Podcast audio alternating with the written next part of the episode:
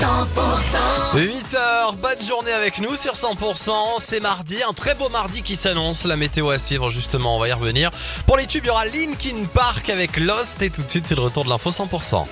Les tubes et l'info 100% Et toute l'actu dans la région avec Cécile Gabot, bonjour Cécile. Bonjour Axel, bonjour à tous. La réouverture du Luna Park du Cap d'Agde hier après le drame qui s'est déroulé le week-end dernier. L'enquête continue. Rappelons que samedi, un adolescent de 17 ans est décédé après un accident sur une attraction à sensation. Une jeune femme de 19 ans a été gravement blessée. Elle est hors de danger aujourd'hui. Le vent qui soufflait fort pourrait être en cause.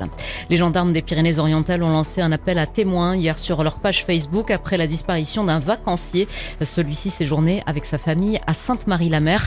Pierre Florian Studel, 34 ans, déficient intellectuel, a quitté son camping et n'a plus donné signe de vie. Il a été vu pour la dernière fois hier matin à 8h45 avenue des Marandes et il est susceptible d'avoir demandé à être déposé à la gare de Perpignan. Un début de noyade au lac de la Cavaillère à Carcassonne hier. Un adolescent de 16 ans qui visiblement ne savait pas nager a coulé à pic. Les maîtres nageurs sont rapidement intervenus. Ils ont remonté l'adolescent à la surface. Il a ensuite été transporté à l'hôpital en état d'urgence absolue. Et puis sauvetage de nuit en mer, l'équipe de la SNSM de Port-Vendre et un hélicoptère ont été mobilisés ce dimanche en fin de journée pour porter assistance aux occupants d'un voilier en difficulté. Il se trouvait à quelques 40 km de la côte avec de très mauvaises conditions météorologiques.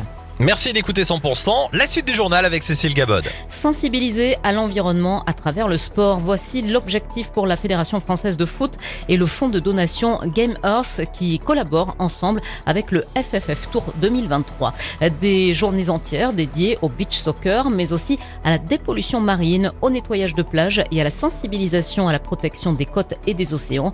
Pendant cinq semaines, dans six villes de France, Game Earth met en place différents ateliers participatifs et pédagogiques Hier, l'événement était à Canet-en-Roussillon, dans les Pyrénées-Orientales, et c'est l'association Oui Océan qui était présente. On pouvait y découvrir un coffret rempli d'espèces marines comme des œufs de raie, de sèche, des huîtres, des reproductions agrandies de plancton.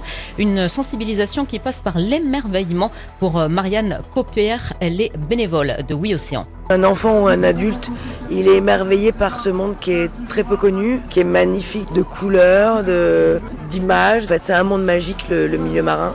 Si l'émerveillement est présent, alors toute la partie éducation, sensibilisation, compréhension, puisque c'est par la connaissance que les choses se passent, les gens vont pouvoir avoir des, des actes déjà plus euh, respectueux parce qu'ils comprendront l'impact euh, de ben, déchets, qu'est-ce que ça devient, microplastique, etc.